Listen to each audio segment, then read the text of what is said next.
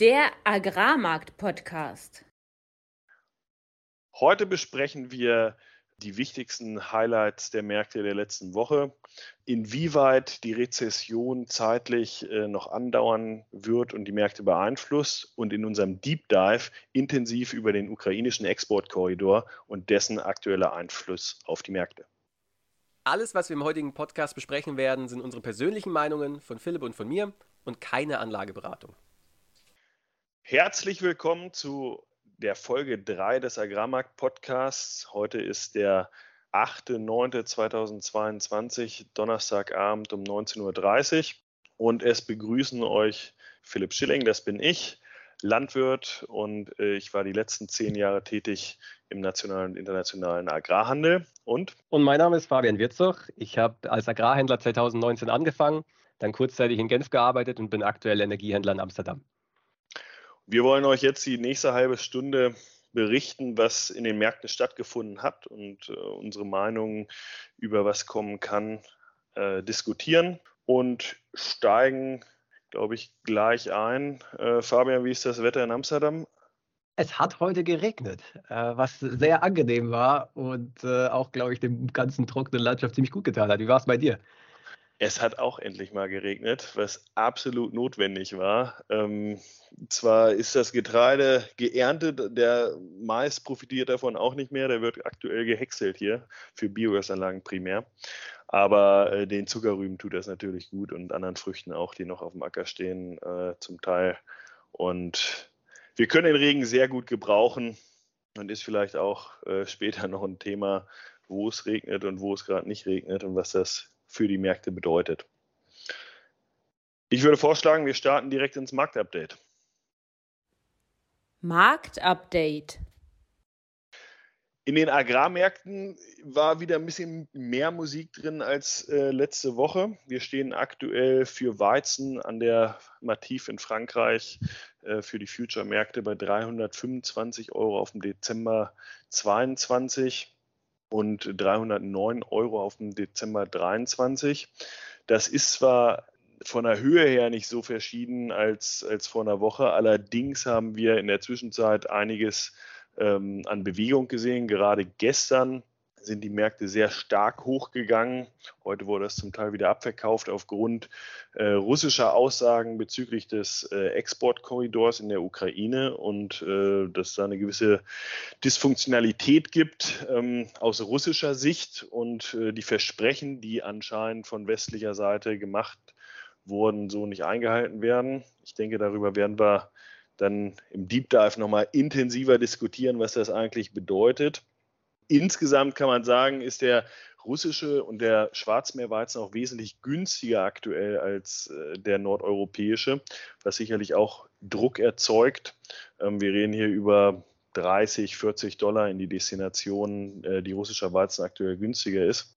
Und es kommt auch Mais aus der Ukraine, auch also sicherlich zunächst nach ähm, in die Türkei, aber auch nach Europa.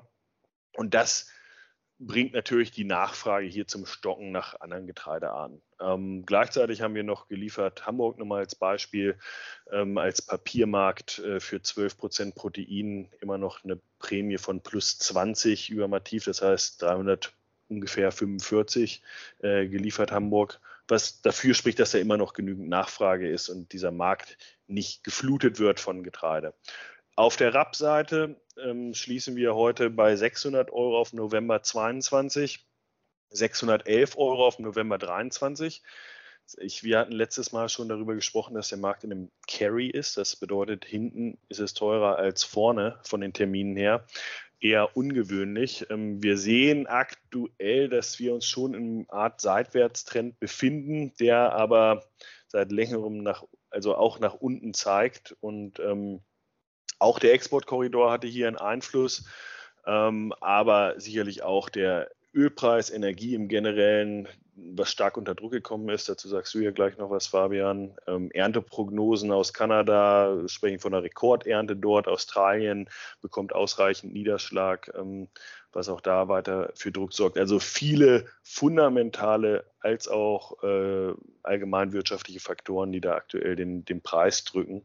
Ähm, Auf der anderen Seite kann natürlich äh, diese politische Komponente Exportkorridor auch dort einen Einfluss haben, da wir auch ukrainischen äh, Raps ähm, nach Europa importieren. Allgemein war noch los, dass äh, die russische Weizenaussaat begonnen hat, ist aktuell ein bisschen hinterher, 15 Prozent unter Durchschnitt.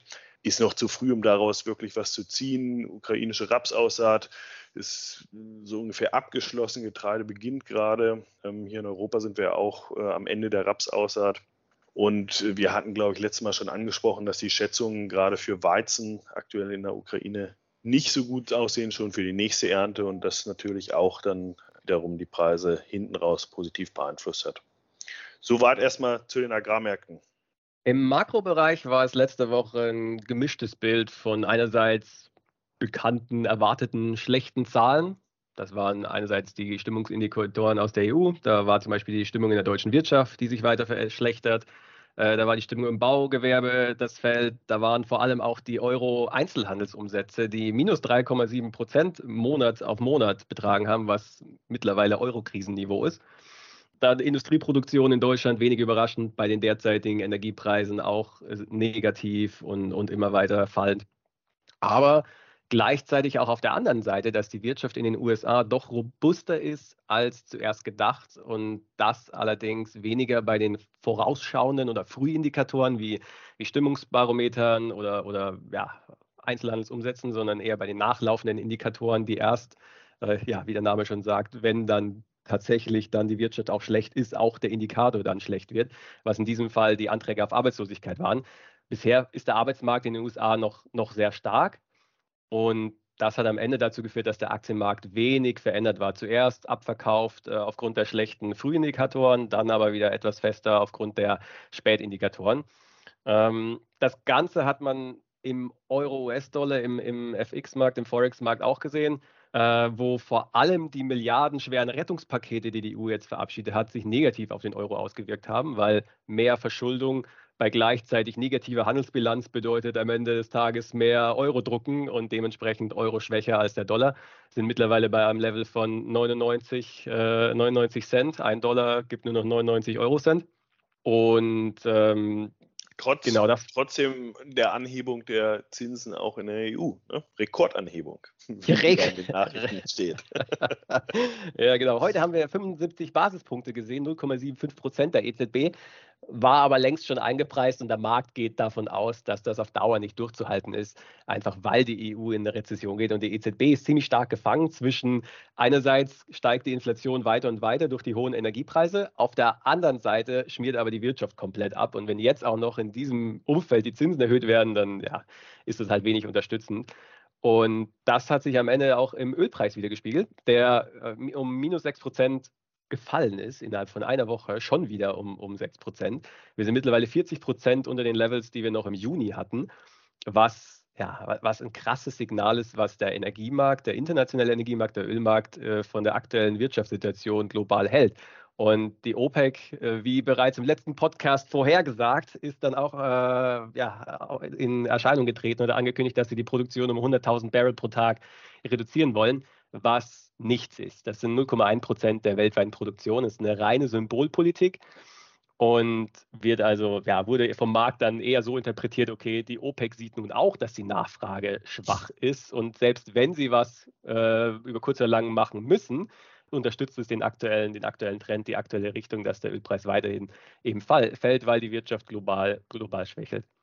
Ja, und wenn man, wenn man sich den Chart anguckt, dann sieht man ja auch, dass das Öl auf einem längerfristigen Abwärtstrend jetzt mittlerweile ist. Ähm, ja, wir haben letzte Woche das sogenannte Death Cross, das Todeskreuz gesehen. Auch so eine ja, beliebte, in der Finanzmedien häufig zitierte Zahl, was äh, der, der, wenn man den gleitenden Durchschnitt der Preise nimmt von 200 Tagen und von 50 Tagen und sich diese beiden Linien kreuzen, dann äh, ja, nach allgemeiner Auffassung heißt das, dass dann der Markt über längere Zeit fallen wird. Ob das statistisch so signifikant ist, wage ich mal zu bezweifeln. Aber ja, nicht, nichtsdestotrotz eindeutig, der, Öl, der Ölpreis crasht aktuell. Und die, die OPEC hat angekündigt, dass sie eventuell die Produktion um eine Million Barrel senken möchte äh, weil vor allem in der EU die Raffinerien sehr zurückhaltend sind aktuell im Einkauf, da die Margen sinken, da Unsicherheit über die zukünftige Nachfrage ist.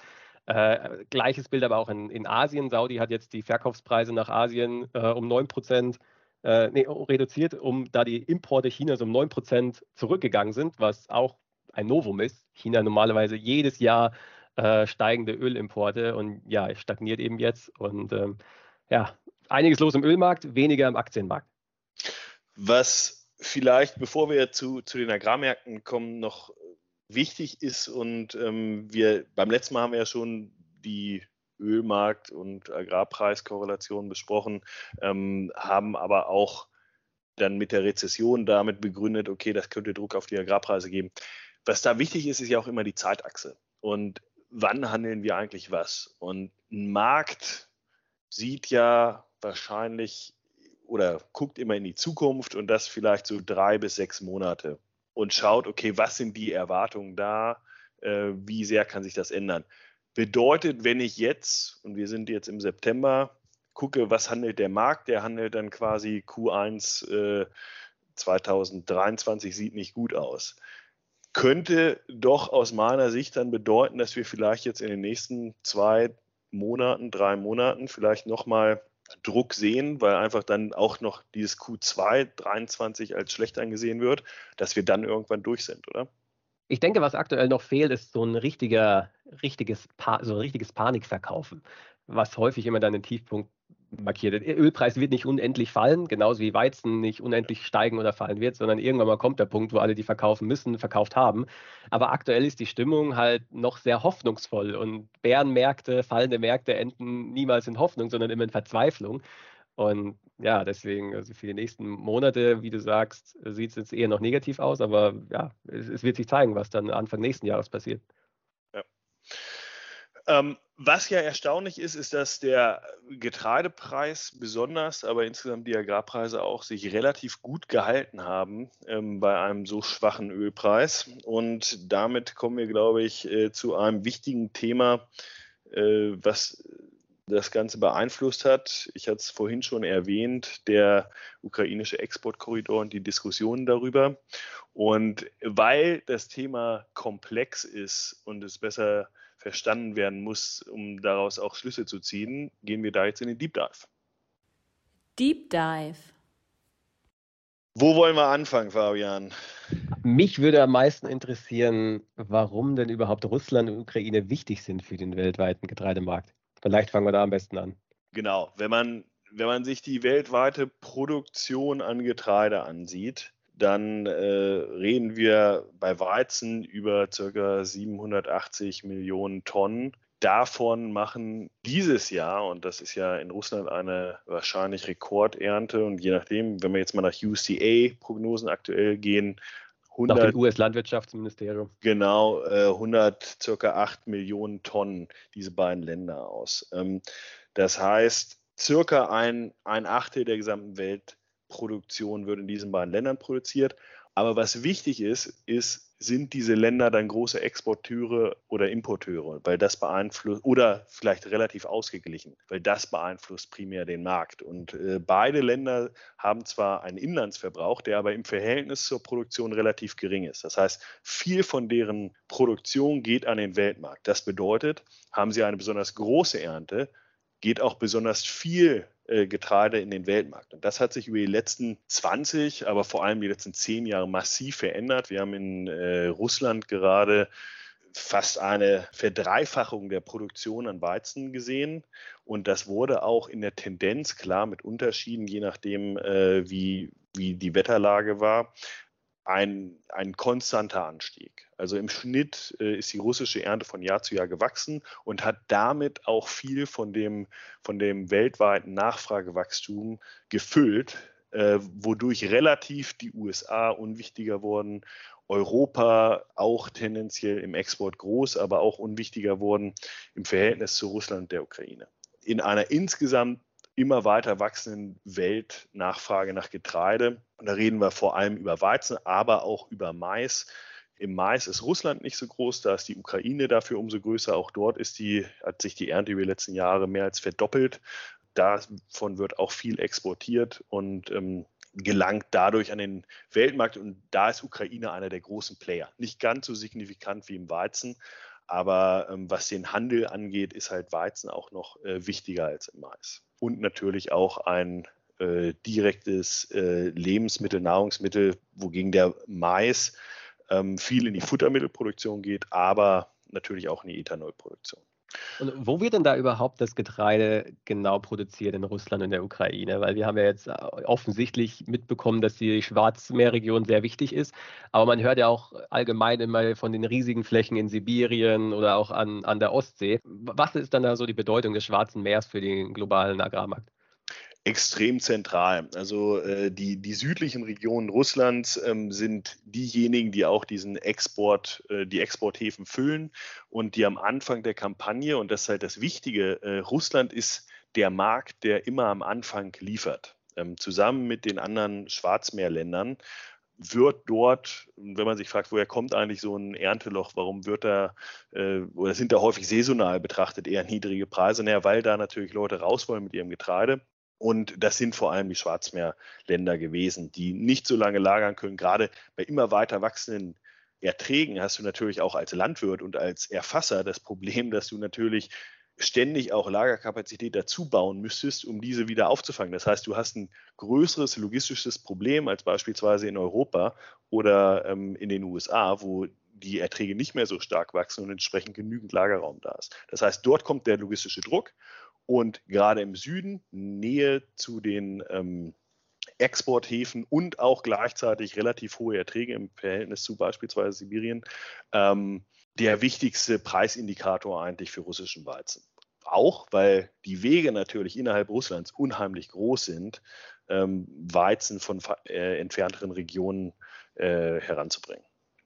Warum ist dann der Preis im Februar, nachdem der ganze Krieg oder nachdem klar wurde, dass die Special Operation, die Spezialoperation doch eher ein dauerhafter Krieg wird, längerer Krieg. Warum ist der Getreidepreis dann so durch die Decke gegangen, wenn der Hauptpreis, ja, ja, Einflusszeitraum direkt nach der Ernte ist?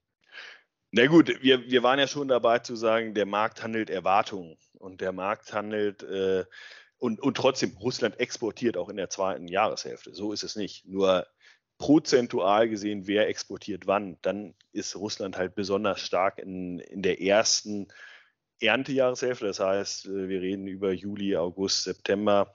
Da ist Russland äh, prozentual mehr mit dabei. Trotzdem exportieren sie das gesamte Jahr.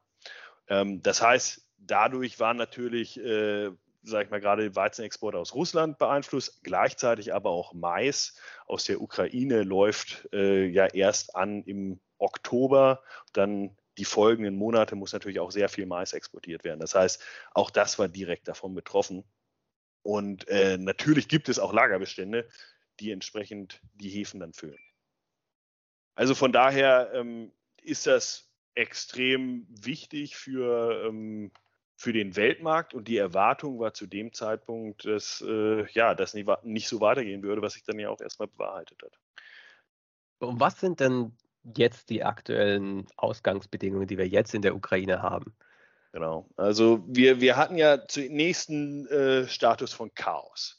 Und äh, in diesem Chaos, wo keiner mehr wusste, welche Sanktionen werden auf äh, Schiffe, die nach Russland fahren, äh, erlegt? Ähm, kann überhaupt noch ein Schiff aus ukrainischen Häfen ablegen, selbst wenn es beladen ist? Kommt überhaupt Getreide in die äh, ukrainischen Häfen an? Und dann haben wir über Weizenpreise von 400 Euro plus gesprochen. Der Markt ist absolut durchgedreht, konnte sich auch kaum noch preisen. Also das, das war halt auch sehr schwer, dann Marktpreise zu bekommen. Und dieser Panikwelle wurde halt auch viel Neuerntiger, was ja jetzt schon unsere aktuelle Ernte ist, Weizen aus Europa gekauft, weil Europa dann ähm, ein sicherer Hafen ist, wenn man so will, im wahrsten Sinne des Wortes, wo äh, auch verladen wird. Und dann gab es ja das äh, auch von mir und anderen, aber ganz vielen nicht wirklich erwartete Abkommen, das äh, durch äh, die UN und äh, Erdogan quasi moderiert wurde und dann mit der Ukraine und Russland gemeinsam geschlossen wurde, in dem vereinbart wurde, dass Schiffe quasi in der Ukraine beladen werden können, wenn diese Schiffe vorher kontrolliert wurden in der Türkei und dann auch jeweils ein Ukrainer dabei war, ein Russe und oder zumindest, sage ich mal, Supervision Companies wahrscheinlich die, äh, von denen äh, und der Türkei Und dadurch, ähm, die Türkei hat sich dabei natürlich auch immer noch, ich glaube, vier Dollar pro Tonne eingesackt, wenn das durch deren Kontrollen geht. Ich meine, irgendwas müssen sie ja auch davon haben, wenn sie schon so viel Aufwand betreiben. Außerdem haben sie natürlich auch viel des Getreides abgenommen ähm, und haben selbst natürlich was davon. Aber äh, das wurde dann vereinbart. Auch dann hat noch niemand richtig geglaubt, dass es funktioniert, aber es funktionierte. Und aktuell haben wir eine Situation, wo relativ äh, viel Mais gerade auch aus der Ukraine offeriert wird, läuft Richtung Türkei, Richtung Europa vor allem. Nicht so viel Weizen, darüber hatten wir auch schon mal gesprochen, nicht so viel Weizen, auch ein bisschen Ölsaaten. Und ja. Das Problem am Anfang war ja vor allem, dass auch ziemlich viele Minen in, vor, vor den Häfen waren, weil die Ukraine Angst hatten, dass die Russen sonst über den Seeweg äh, einfallen. Hafenstädte sind beschossen worden. Wie sieht es denn da aktuell um die Infrastruktur aus? Können die überhaupt noch nennenswert exportieren oder ist die Infrastruktur bis auf zwei Silos in Schutt und Asche? Nee, an, anscheinend ist also gerade die Häfen und also es sind ja Häfen dann um Odessa sind wohl relativ intakt. Also der, der größte Exporthafen ist Odessa und äh, entsprechend das läuft und ähm, anscheinend kommt auch genügend Ware raus. Genügend ist natürlich relativ. Wir, wir haben jetzt irgendwie eine ich glaube, wir hatten eine Million Tonnen zunächst und das sollte dann ansteigen auf äh, zwei und der ukrainische Agrarminister hatte dann auch gesagt, dass es äh, demnächst vier werden sollen. Und jetzt, vielleicht kommen wir jetzt aufs Aktuelle, ähm, hat Russland zunächst äh, vor ein paar Tagen schon über diverse ich sag mal, nicht so wichtige Politiker äh, verlauten lassen, Mensch, das läuft ja gar nicht so gut mit dem ukrainischen Exportkorridor wie gedacht nochmal zurück zu den Preisen, die ich am Anfang genannt hatte. Russland verkauft sein Getreide aktuell mit einem Discount von ungefähr 30 Dollar zum Weltmarkt. Sein Weizen vor allem. Und das ist natürlich zum einen unschön für Russland, zum anderen bekommen sie auch gar nicht so viel Ware raus, wie sie eigentlich raus wollen und sagen jetzt, ja, und die Ukraine, die exportiert ja auch gar nicht, wie eigentlich alle wollten, Weizen in die armen Länder dieser Welt, sondern Mais Richtung Europa, sagen sie dann, beziehungsweise NATO. Sie sagen gleich NATO. Viel davon geht auch in die Türkei, da kann man ja strittig sein, wo die eigentlich stehen in dem Ganzen. Ist Aber, der ukrainische Discount dann ähnlich wie der russische oder ist, ist äh, ukrainische Ware more or less äh, am Weltmarktpreis? Nee, die, die ist auch günstig. Also wer früh abnehmen kann, sozusagen, wer das nächste Schiff kauft, der, die bekommen auch so 20 Dollar Discount jetzt beim Mais. Also das ist durchaus ähm, ein Discount und auch attraktiv für die, die es kaufen. Was man natürlich äh, sagen muss zu dieser russischen Kritik ist, das hört sich so an, aber das ist natürlich so nicht richtig. Das ist, also ist auch wieder eins dieser Narratives, die wahrscheinlich Russland jetzt äh, aufstellen möchte. Dieser ukrainische Mais kommt ja jetzt nach Europa. Dadurch kann Europa natürlich mehr Weizen exportieren. Und europäischer Weizen geht halt dann wiederum in Destinationen, äh, beispielsweise Afrika. Was ich nur dazu anmerken wollte, ist, bisher hat Putin halt häufig das gemacht, was er vorher angekündigt hat. Und ähm, wenn er und äh, erst, ich hatte ja gesagt, erst haben sich die kleinere Politiker sozusagen darüber ausgelassen und seit gestern hat Putin ein Statement gemacht, dass genau das so ist und äh, keiner würde sich dran halten und eigentlich sollten ja Sanktionen gegenüber Russland auch äh, zurückgezogen werden und das alles nicht geschehen und das funktioniert alles nicht so, wie es sein soll. Er hat wohl auch mit Erdogan telefoniert diesbezüglich ähm, und auch Erdogan hat sich in so eine Richtung geäußert. Das heißt, das hat den Markt natürlich ganz schön angeheizt, der auch Short Weizen ist. Wir hatten ja über die Fundposition, es gibt ja jetzt nicht ganz viel Neues. Die, sind, die Funds sind immer noch Short Weizen, Long Mais und Long äh, Soja. Ähm, hat wahrscheinlich einige Shorts da erwischt und dadurch sind die Märkte hochgegangen aber ähm, wurden heute auch schon wieder abverkauft. Und ich glaube, Was ist denn da der Grund? Also, wenn man sich das so anhört, würde man ja sagen, okay, ist ja sonnenklar, was passiert. Äh, Russland wird demnächst aus dem Getreidedeal rausgehen. Ukrainische Exporte sind weg. Russische Exporte werden vielleicht auch drunter leiden, wegen ja, Boykott durch westliche Firmen, Versicherung für Schiffe wird diskutiert.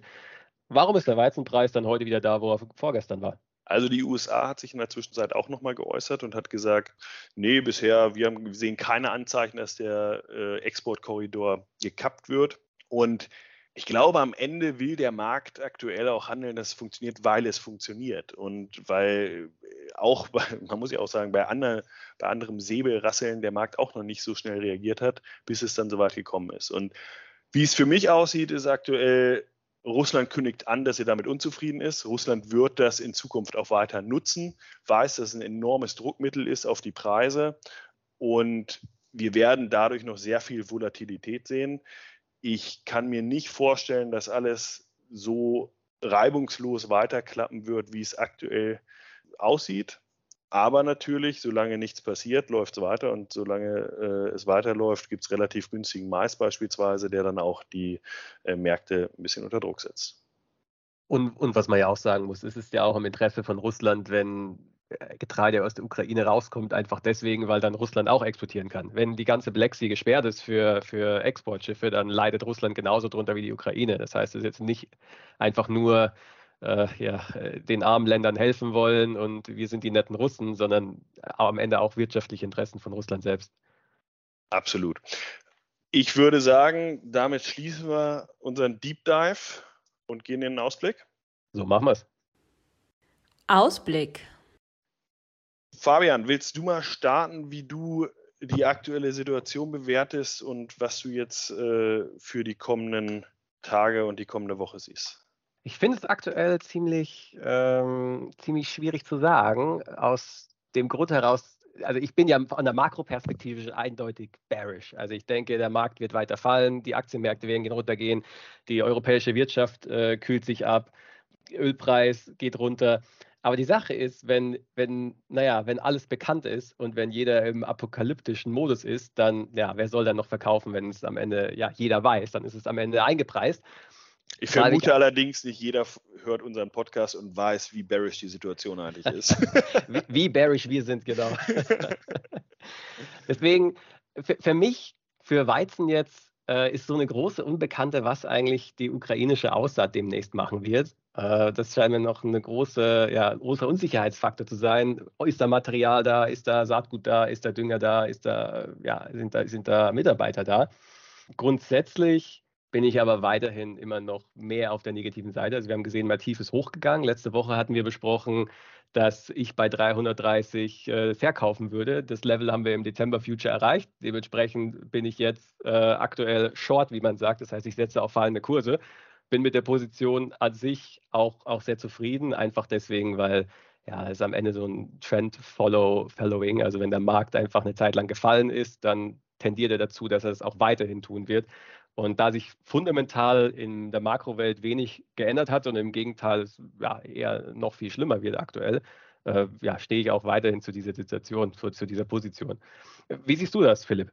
Ja, ich, ich glaube, die Änderung, die sich schon gegenüber letzter Woche nochmal, auch wenn ich darüber ges gesprochen hatte, dass sowas natürlich immer passieren kann, ähm, dass es so schnell kommt, zeigt, dieser Markt ist noch sehr vulnerabel. Also wenn politisch von Russland das als Druckmittel genommen werden soll und wird, dann kann dieser Markt sicherlich nochmal durchschießen. Wie weit hat man allerdings auch gesehen, der Markt ist auch bereit, schnell wieder abzuverkaufen. Und deshalb, ich glaube, die 330 war nicht schlecht. Ähm, jetzt kann man natürlich mal fragen, und wurde auch verkauft? Also wir, wir hatten vorhin im Vorgespräch kurz darüber gesprochen. Ich habe zumindest äh, mir einen Put gekauft, also dass ich äh, die Option habe, dieses Level zu verkaufen. Und ich glaube, wenn man den Gedanken hat, dass äh, politisch hier noch was passieren kann und dass nicht alles so reibungslos läuft, dann sollte man trotzdem darüber nachdenken, sich diese Levels vielleicht nur indirekt über eine Option beispielsweise zu hatchen, weil sicherlich noch viel möglich ist und bei Preisspitzen aber weiterhin schnell bleibt. Ich glaube, dieser Markt bleibt volatil. Er hat eher eine Seitwärts- bis Abwärtstendenz durch äh, alle anderen Märkte, die das gerade beeinflussen und werden aber immer wieder durch politische Störfeuer wahrscheinlich beeinflusst. Und die sollte man nutzen, um da dann auch ähm, was abzugeben. Und das gilt für Getreide, das gilt aber wahrscheinlich umso mehr für Ölsaaten. Das Interessante war ja wirklich, dass der Markt ja heute wieder dort ist, wo er vor zwei Tagen war, obwohl die Ansage von Putin ja relativ eindeutig war, dass er das Exportabkommen ja, vielleicht aussetzen will äh, und das Risiko aufgrund seiner vergangenen Aktionen doch sehr hoch ist, dass das tatsächlich passiert. Und ich, ich finde diese Preis, Action allein zeigt schon, dass der Markt insgesamt noch long positioniert ist oder zumindest die meisten, die meisten Landwirte oder die meisten Agrarhändler immer noch long positioniert sind und auf Ware sitzen und sobald mal der Preis hochgeht, das eher als Ausstieg nutzen, anstatt ja, jetzt äh, die Ware zurückzuziehen, zu warten, dass der Preis noch höher geht. Ja, ich denke, das, das kann auf jeden Fall gut sein. Und man muss ja auch sagen, was du am Anfang berichtet hast, der Ölpreis so weit runterkommt. Der Unterschied zwischen den Agrarpreisen und anderen Märkten ist halt noch mal größer geworden. Das heißt, die die Fallhöhe ist auch größer. Ähm, im, Im Fall, dass sich jetzt einige der fundamentalen Faktoren vielleicht auch als wieder günstiger erweisen sollten. Und von daher, ähm, ich glaube, man muss vorsichtig bleiben. Es zeigt sich, dieser Markt ist extrem politisch, extrem spannend jede Woche und entsprechend müssen wir dranbleiben und werden dranbleiben. Wenn euch diese Folge gefallen hat, dann freuen wir uns sehr über eure Kommentare und Bewertungen direkt hier unter dem Podcast. Und falls ihr Fragen habt oder Anregungen, schreibt uns gerne eine Mail an studio.agrarmarktpodcast.de. Ansonsten freuen wir uns sehr, wenn ihr diesen Podcast weiterempfehlt an Leute, die sich ebenfalls für das Thema Agrarhandel interessieren.